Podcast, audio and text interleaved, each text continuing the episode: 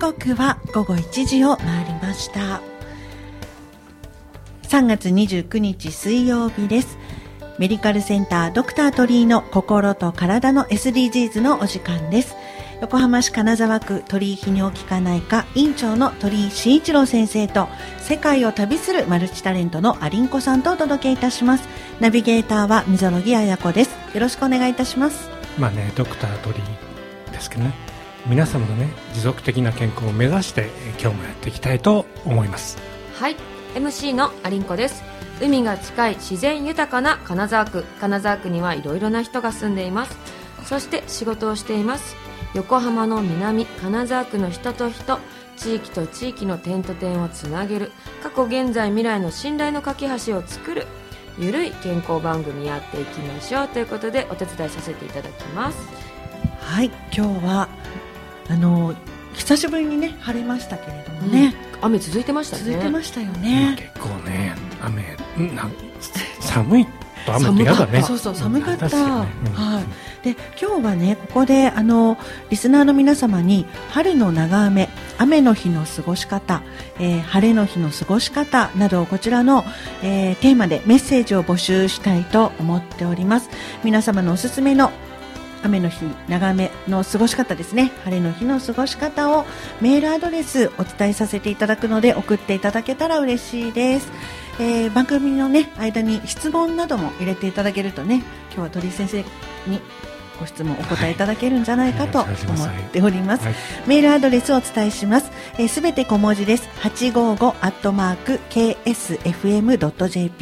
数字で周波数の855アットマーク金沢の K シーサイドの S fm.jp です。パソコンやスマートフォンからも送っていただけます。ファックスもお受けしています。えファックスの番号は045-374-4543 374-4543です。ぜひお待ちしております。よろしくお願いいたします。ですね、はい、楽しみですね。いただけたら。いいですね。はい結構寒かったですからね。どうしようみたいな。だって暖かかったり寒かったりするからもう。どうしていいか分かんない、そうですね。風も引きそうなね感じでしたけれども、うん、今日から晴れが続くのかな、うん、まあまあね。あの寒いから風邪ひくっていうのはちょっと医学的にどうかと思うけど。まあね今日もこんな感じで明るくやっていきましょう。はい。今日もね楽しくいきたいと思います。ここで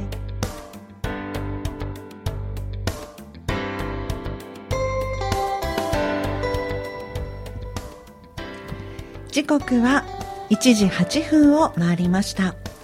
メディカルセンタードクター鳥居の心と体の SDGs ナビゲーターは溝呂彩子です。横浜市金沢区鳥居泌尿器科内科鳥居慎一郎院長と世界を旅するマルチタレントのアリンコさんとお届けしています。ここはゲストコーナーですね。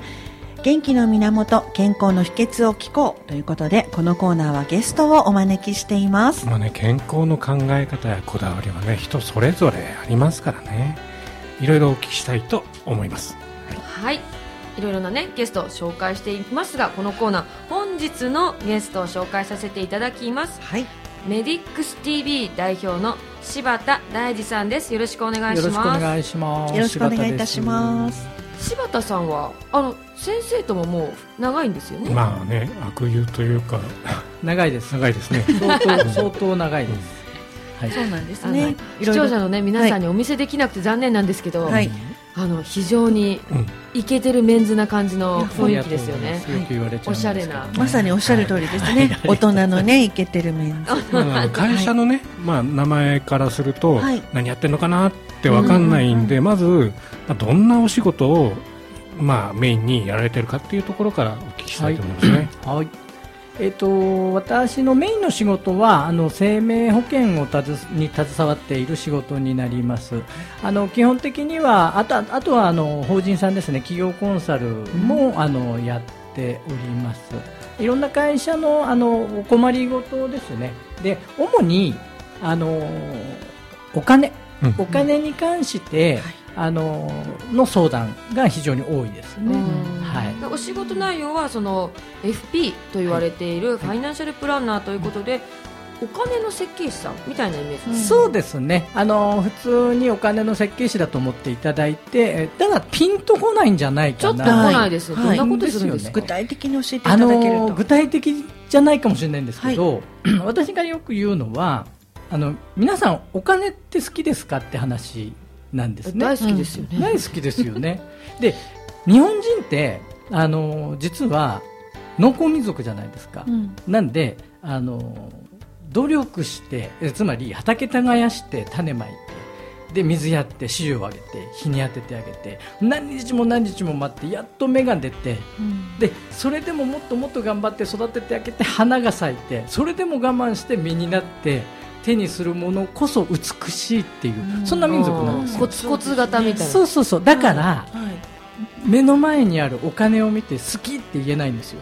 あ、あうんうん、今でも言っちゃいました。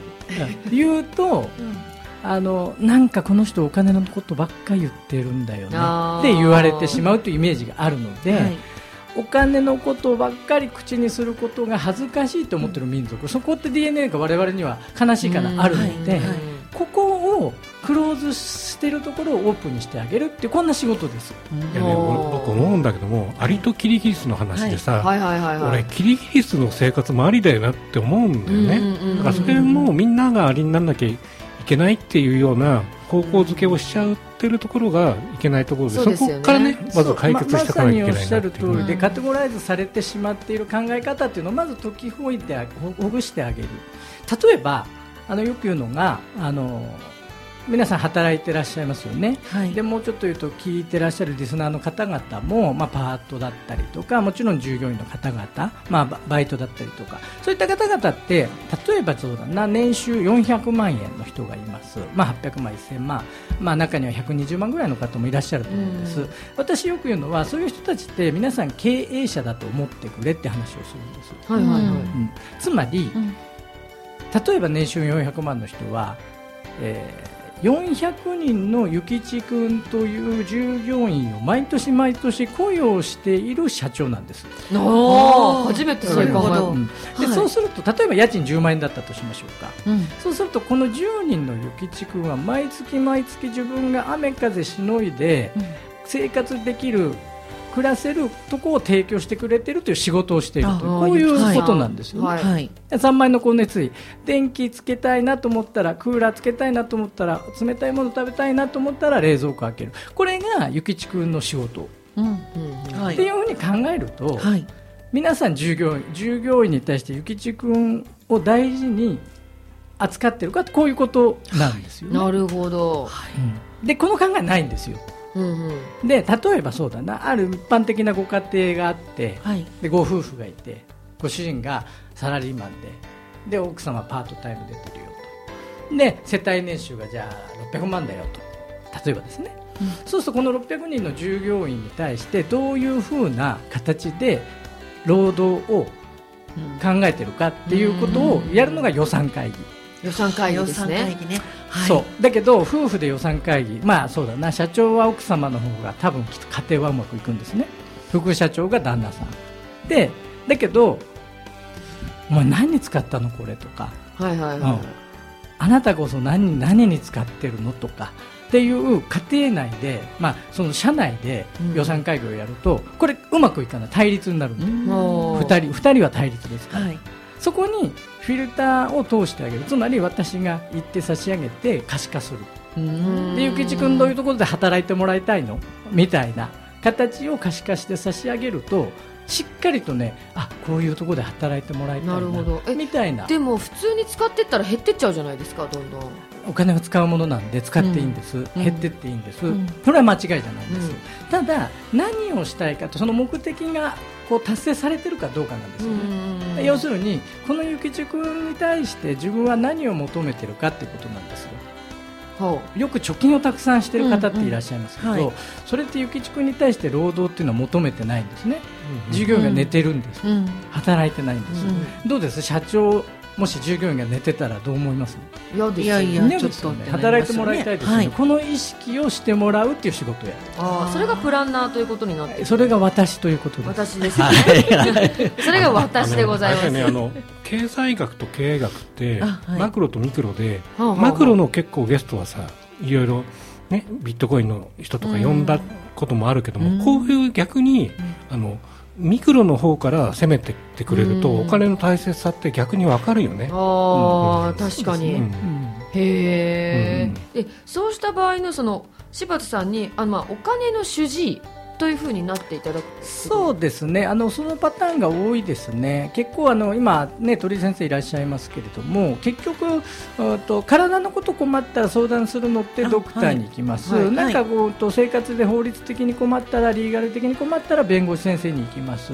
じゃあお金に困ったらって言った時に日本という国はないんです、うん、そこの相談がね要するにえーと、私の主治医鳥先生主治医なんですけれども、はい、主治医ですよって話にしただから困ったことがあると鳥先生にすぐに相談できるっていう立場ではいるんですけど、はい、じゃあお金のこと困ったら誰に相談するって言った時にやっぱり医者医者と弁護士と、まあ、プランナーライフプランナーですね。っていうような立ち位置で私は心がけて仕事はしてます。うん困る前にも相談したいような困る前にも。多いですね。だから実はプランナーってそういうことなんですよ、ね。ね、困らないためにプランニングしていくっていうような、そんなイメージですね。なるほどなるほど、今あの先ほどコメントが来たんですよね。はい。メッセージ届いたので、はい、ご紹介させていただきます。ラジオネームあっちゃん。あっちゃんさんありがとうございます。えー、通りがけにちらっとスタジオを覗いたらすごいかっこいい人が話してますね。素敵です。ハート2つハート2つ。ありがとうございます。見に来た方がいいんじゃないですかね。これはね。皆さんもね、はい、ぜひ生柴田さんをね。はい。まだ間に合いますよ。自分で言ってますからもうえあっちゃんさんありがとうございました。はい。で、あの先ほどあのちょっとお話打ち合わせの時にしてたんですけども、うん、日本人とあの保険って結構距離感近いと思うんですけど、うん、それとファイナンシャルプランナーって関係とかもあったりするんですか？そうですね。あの結局先ほどのゆきちくんの話と一緒で、あの間違った使い方をすると、あのやっぱり先ほどね言ったように使われてってしまうんですね。うん。であの生命保険って日本人好きなんで9割以上の人が入っています、うん、だけど、はい、それって間違った使い方つまり従業員が間違った仕事をしているってことに気がつかない社長が多いんです。でそこに気づいていただくっていうことなんですよね。うん、なのであの、まあ、保険に限らないんですけれども保険は特にあの皆さんなんだろうな好きなんですよ。とにかく入りたがる、うん、あまあ、うん、そうかもしれない。だけどそれが間違っているということに気がつかない。何が正しいかもうちょっと分からないんじゃないでしょうかね。ね未来予想をしていった時にそれこそあのエビデンスを紐解いていけば、はい、何が正しいかっていうのはおのずと分かってくるんですね。どうしたら勝てるのかっていうのは確率論なんで、うん、あとはそこに本当に働かせたいか自分自身が社長として働かせたいかって思うかどうかっていうことなんです、ね、まあ、その健康に長生きするという意味とまた似て、うん、似てますね。あの健康におか健康にお健康でお金と付き合っていくみたいな感じなんですかね。そうですね。あのというか、それとともにあのやっぱり先ほどもねあの打ち合わせの時お伝えしましたけど今、人生100年時代じゃないですか、はい。はい、その長い長い生きていく中でどうしても切っても切れないお金。このお金に対して自分自身の意識というかしっかりと興味を持ってであのそこに何だろうすげえざくっと言うと諭吉君にモテたいですかっていう話であって、うん、絶対にモテた方がよくて、うん、そのためには良い経営者であれば従業員が従業員を呼んでくれるリクルートしてくれるんですよね、うん、だけど例えばとすごく労働条件の悪い劣悪ないわゆるブラックと呼ばれているような会社って従業員ってどうですかね。皆さん辞めていきますよね。そうですね。ですよね。この会社に未来はないよって思うと辞めていきますよね。この過程にって思うと、うん、やっぱり自然とゆきち君って離れてなるほど。だからそこでサポートしていくっていうのがファイナルプランナルプラン者の役割という形ですね、あのどういった経緯でこう今のような、ね、お考えこのファイなんて言うんでしょうかね。お勉強されてて仕事に疲れたっていう。仕事はですね、うん、経緯としては、まあ、歴が本当に、はい、私は自分で自称キャリアアップだと思ってるんですけれども、うん、まあ、結構転々としてましてお育ちになったのはね金沢区でいらっしゃいます、ね、そうですね。金沢区で生まれ金沢区で育って、ええ、でそれこそ、まあ、いくつか働いていく中でその地元金沢郵便局でも勤めていましたし、はい、その時ちょうど、まあ、某保険会社ですね大手保険会社の、まあ、マネージャーからですねあのかっこよく言えばヘッドハンティングされてでそこであのなんだろうなこう自分自身が社会に貢献できることって何だろうって考えた時に私もお金が大好きなんで、うん、あじゃあお金の部分で役に立てるんだったらいいじゃないかってそういう部分でこの仕事を選びましたね。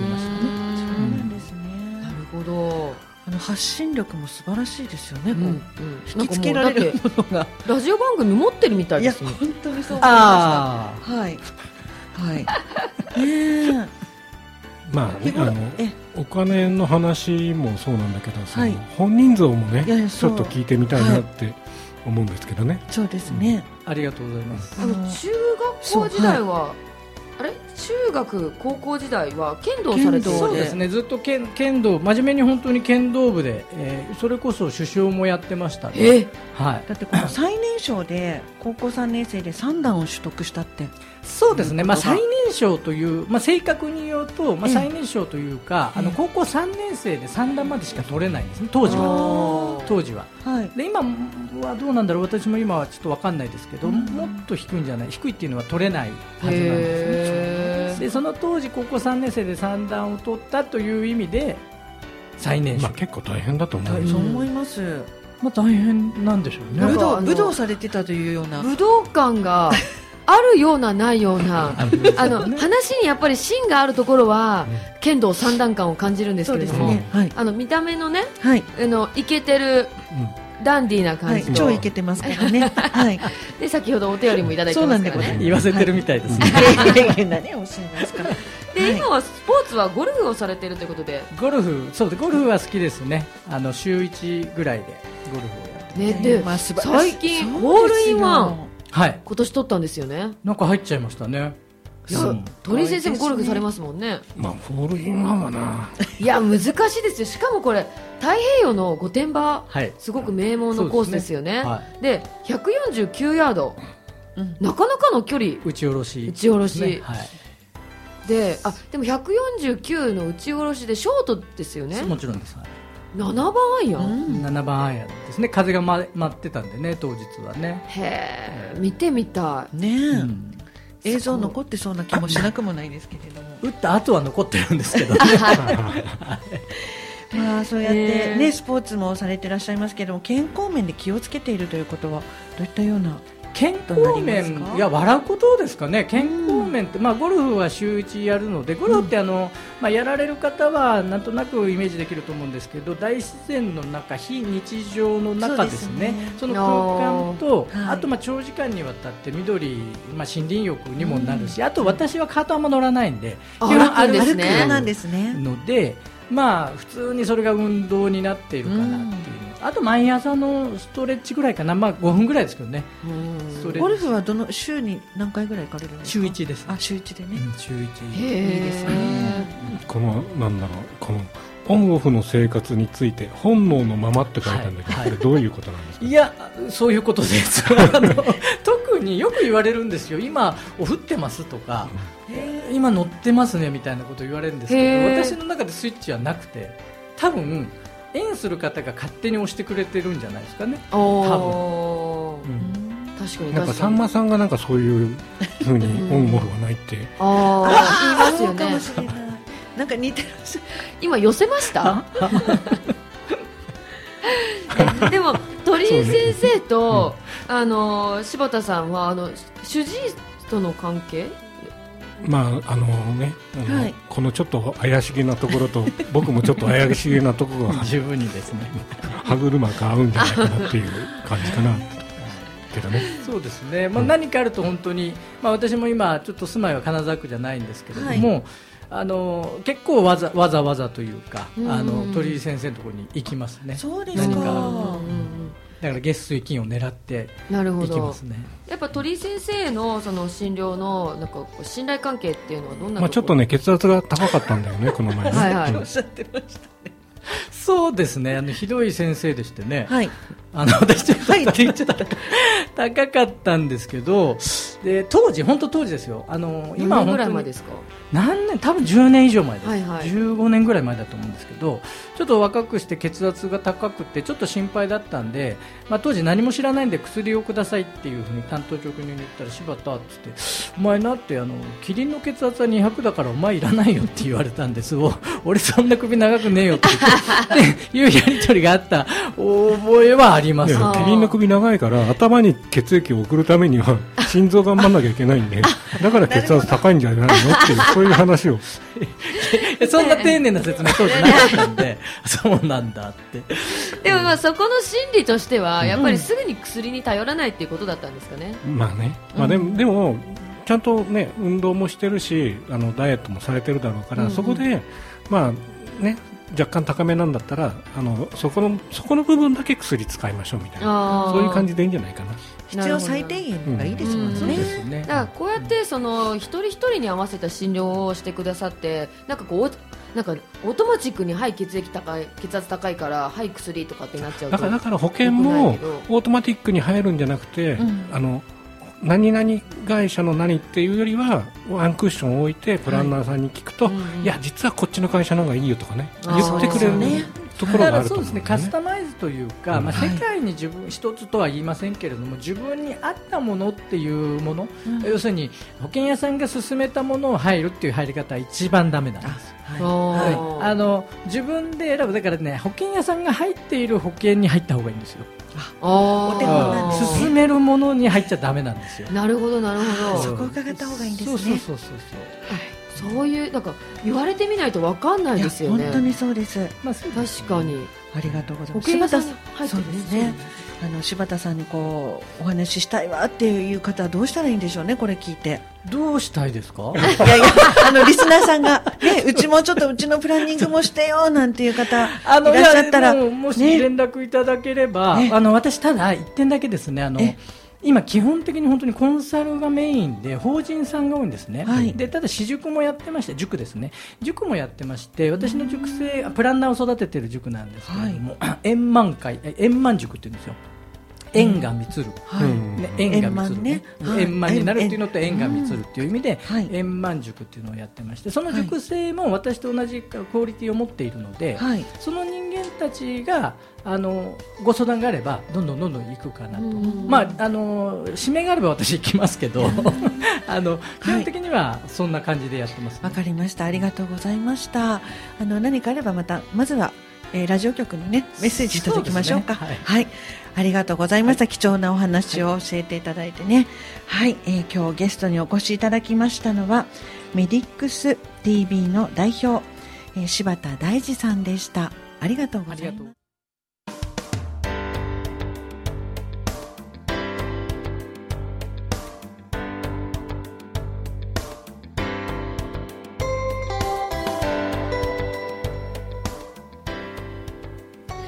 時刻は1時33分を回りました。お届けしている番組はメディカルセンタードクター鳥居の心と体の SDGs です。横浜市金沢区鳥居泌尿器科内科院長の鳥居慎一郎先生と世界を旅するマルチタレントのアリンコさんとお届けしています。ここではナビゲーターの溝呂彩子がお二人にいろいろお話を聞かせていただきます。よろしくお願いいたします。お願いいたしますいや先ほどの柴田さんもねとても元気でいらっしゃいましたけれども、まあ、お金の付き合い方も大事ですけど、うん、やっぱ鳥居先生あの健康に年を重ねて、うん、あの健康寿命を伸ばすっていうところもすごく大切なのかなと思うんです本当にそう思いました。諭吉君にね使っていただくところ。健康じゃないと諭吉君もなんか 困っちゃいますからね。まずさ、はい、寿命ってあるじゃん、はい、寿命ってなんで決まるか知ってる？え？決まる、うん、もう死ぬ時じゃないんですか？いやそうなんだけども、うん、余命と寿命ってあるのね。あああの余命。余命っていうのは余命と余命の余あの要は、うん。あのなんだろう。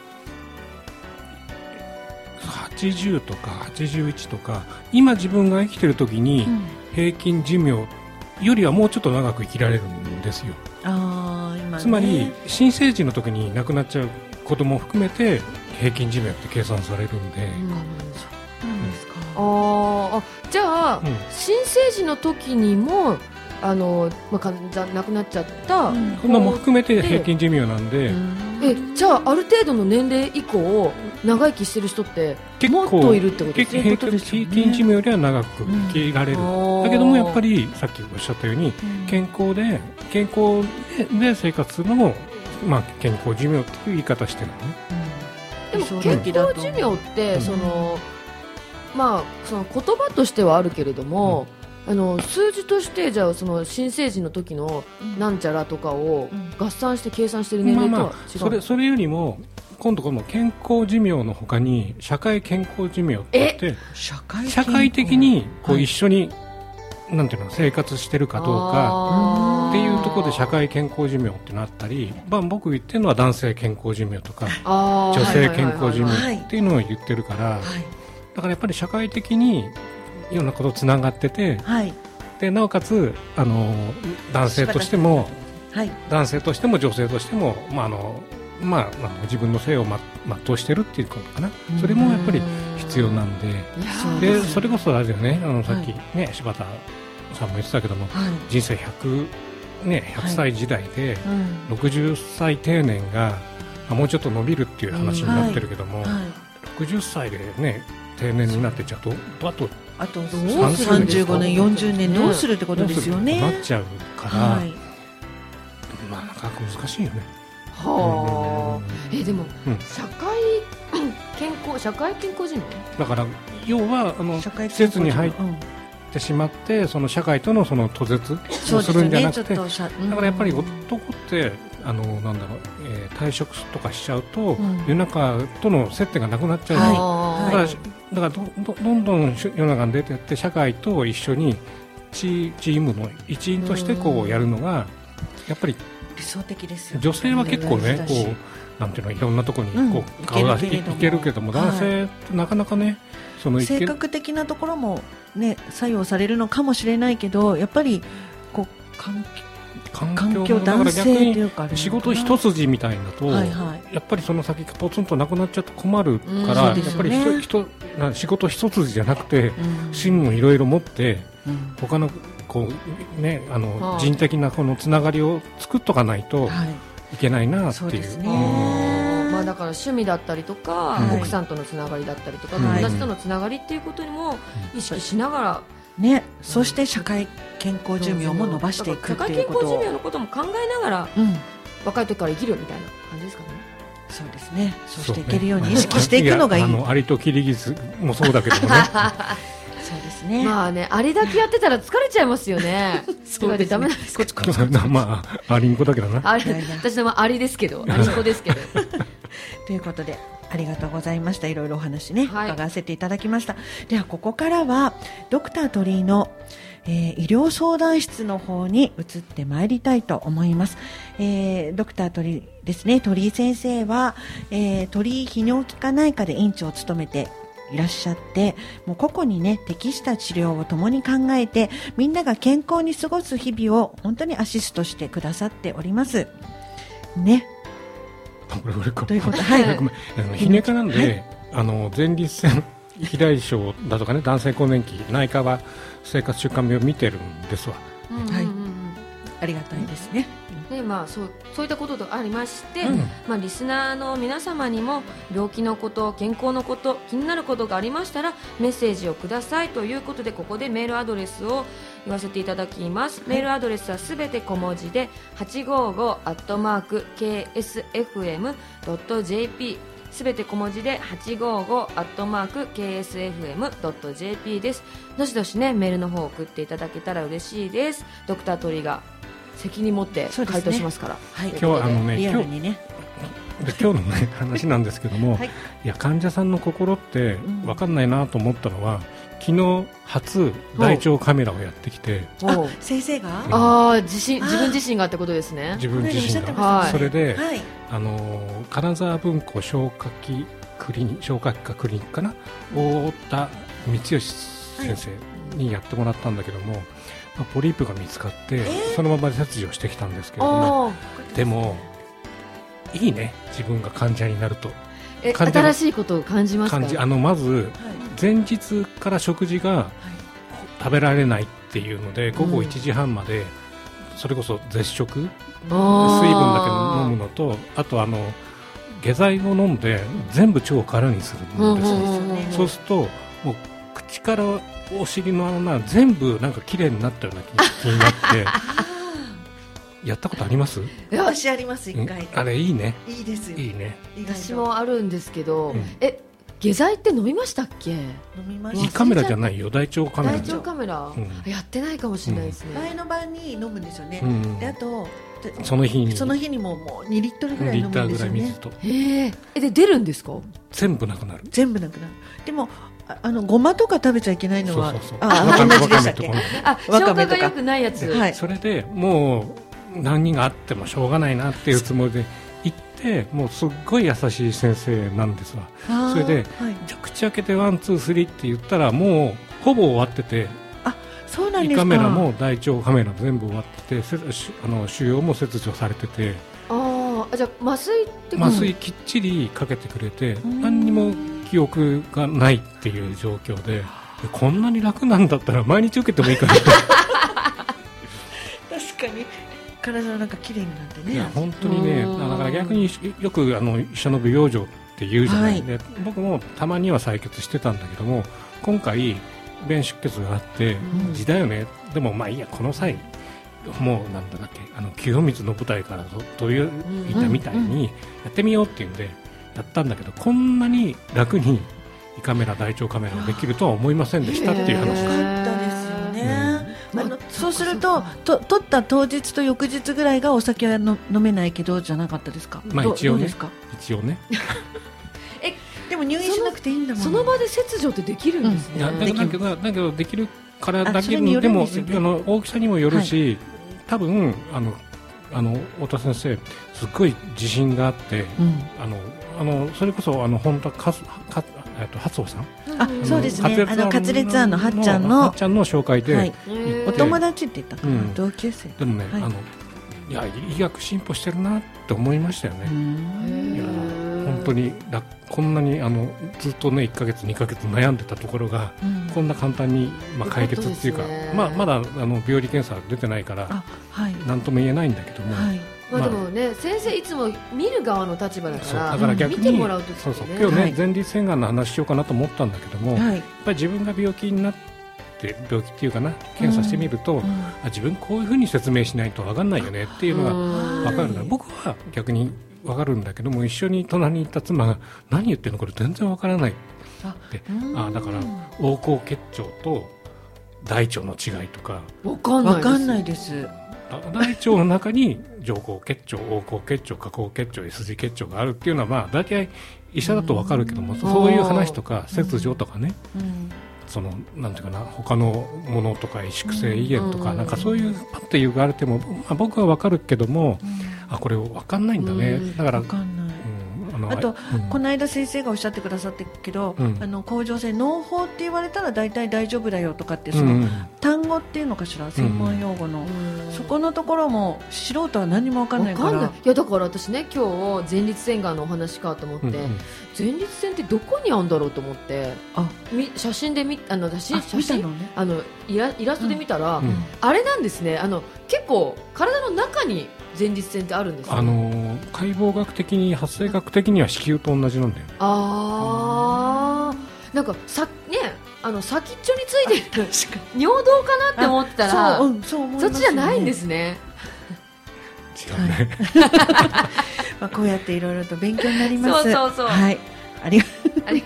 ありんこちゃん素晴らしいでも本当にあの、うん、本当にあの金沢文庫消化器クリニックかな、うん、去年できて、うんまあ、中も新しいしきっちり回復室っていうところで休ませていただいてから、ね、あの説明を受けて帰れたんで。あのね、ぜひ太田先生にもご出演いただいてお話聞きたいですそうですね。確か水曜日休みだったから、うん、まあ交渉次第でなんとかなるかなと思いますね。はい。ね、いろいろとね伺っていきたいですよね。そうですね。はい、あのやっぱり患者の気持ちっていうのは患者になってみなきゃわかんないなと思ったというドクタートリーでした。はい、はい。ありがとうございました。先生のね、はい、勉強になります。ではそろそろメディカルセンタードクタートリーの心と体の SDGs もお別れのお時間が近づいてまいりました。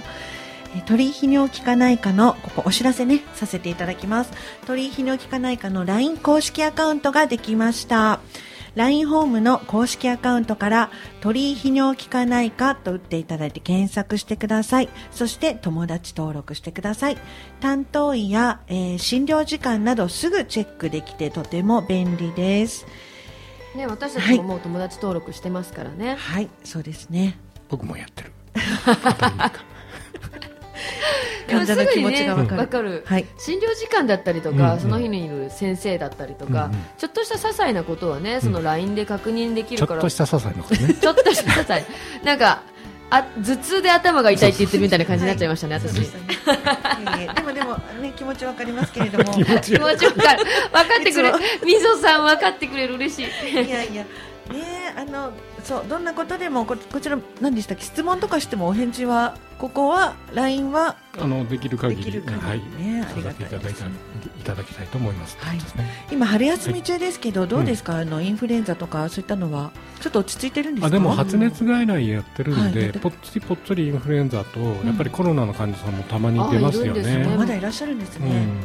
だからまあねまあ今日入ってきてやっぱりね、あの館内、やっぱり皆さんマスクしてるんですね、でどうどうするかっていうのが、だから、まあまあ、日本にさっきもね、はい、あのお金はいけないものって教育されてるから、うん、マスクしなきゃいけないのがやっぱり自分のため、世間の目のためみたいになっちゃってるのは、どっかで解決していかないと、この後一生マスクするんじゃないかなっていうところでは。非常に悩ましいところで、まあ、あの3密を3密って言い方も違うけど外で大丈夫なところはマスクを外して歩く自信っていうのが出てきてもいいかなと思うのと、やっぱり外国人さんが入ってくると結構ノーマスクで、あれも逆にあれから勉強になるかなって思うよね。まあ、いつかマスク外せるかなっていうところでやっぱり、ここでみんな考えていった方がいいんじゃないかなと思います、ね、まあ、ケースバイケースだったりとかもね、うん、しますしね、うん、でもやっぱりしてない方が生活は楽ですよね。そうです。そしてわからないから表情とかお顔とかね、誰だったかしらっていうことも早くなくなるといいなと思いますね。はい、はい、えー、メディカルセンタードクタートリーの心と体の SDGs 今後も皆様の心と体の持続的健康を考えていきたいと思います。え、この番組は湘南太陽会鳥居泌尿器科内科の提供でお送りいたしました。